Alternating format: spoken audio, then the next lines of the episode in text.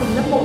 Sau hơn một tháng triển khai, bên cạnh những phản hồi tích cực thì cũng có những ý kiến trái chiều về chương trình học cũng như là các bộ sách, đặc biệt là sách giáo khoa tiếng Việt.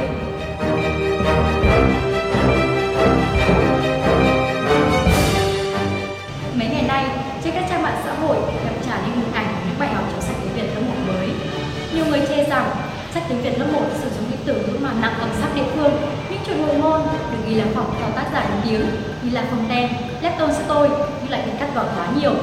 Có người chê rằng sách tiếng Việt lớp 1 sử dụng những câu từ trúc chắc, rồi rằng tối nghĩa, gây sự khó hiểu đối với sự phát triển của trẻ và sự lúng túng của phụ huynh khi dạy con.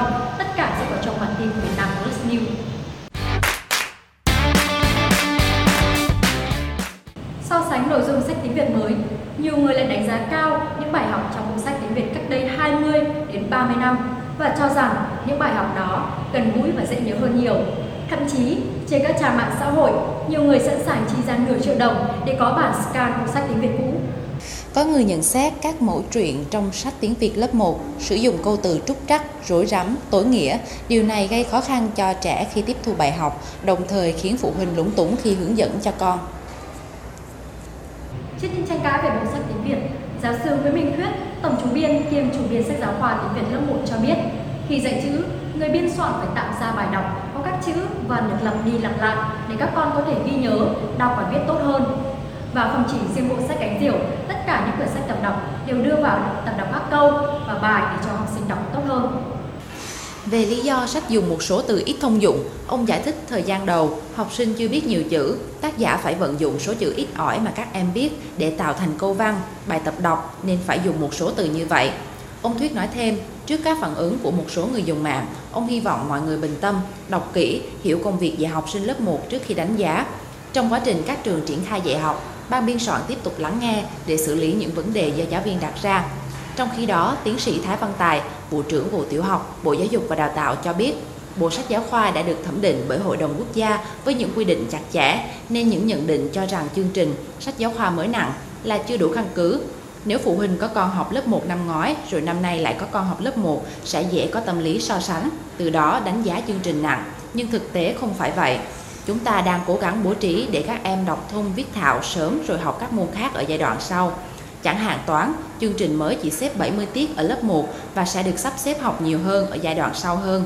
Bộ Giáo dục và Đào tạo sẽ tiếp tục lắng nghe các ý kiến phản biện, vấn đề phát sinh. Khi có đầy đủ căn cứ khoa học, qua các giai đoạn, đánh giá nhiều mặt, chương trình sẽ được điều chỉnh kịp thời.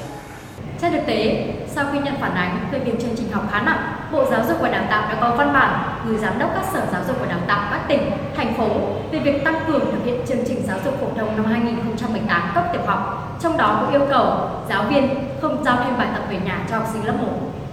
Văn bản nêu rõ theo phản ánh của một số giáo viên, cha mẹ học sinh, chương trình sách giáo khoa môn tiếng Việt lớp 1 còn gặp khó khăn trong quá trình tổ chức dạy và học. Để tiếp tục hỗ trợ các nhà trường, giáo viên triển khai thực hiện hiệu quả các chương trình sách giáo khoa giáo dục phổ thông mới, Bộ Giáo dục và Đào tạo đề nghị các sở giáo dục và đào tạo chỉ đạo các nhà trường xây dựng kế hoạch giáo dục thực hiện chương trình lớp 1 theo hướng phân bổ hợp lý về nội dung và thời lượng dạy học giữa các môn học, hoạt động giáo dục để không gây quá tải, đáp ứng yêu cầu triển khai thực hiện chương trình mới được xây dựng theo hướng mở, giúp học sinh hoàn thành nhiệm vụ học tập ngay tại lớp học, không giao thêm bài tập về nhà cho học sinh. Thời khóa biểu cần đảm bảo tỷ lệ hợp lý giữa các môn học và hoạt động giáo dục, phân bổ hợp lý về thời lượng, thời điểm trong ngày học và tuần học phù hợp với tâm lý lứa tuổi học sinh tiểu học, đặc biệt là học sinh lớp 1. Các nhà trường tiếp tục thực hiện đổi mới phương pháp dạy học đáp ứng với yêu cầu phát triển phẩm chất, năng lực người học, tăng cường trao đổi thông tin để cha mẹ học sinh nắm được yêu cầu đổi mới của chương trình và đồng hành cùng nhà trường thực hiện hiệu quả. Sự thay đổi nào cũng cần có thời gian làm quen và thích nghi, không ngoại trừ trẻ con, đặc biệt là vấn đề này có liên quan đến các bạn.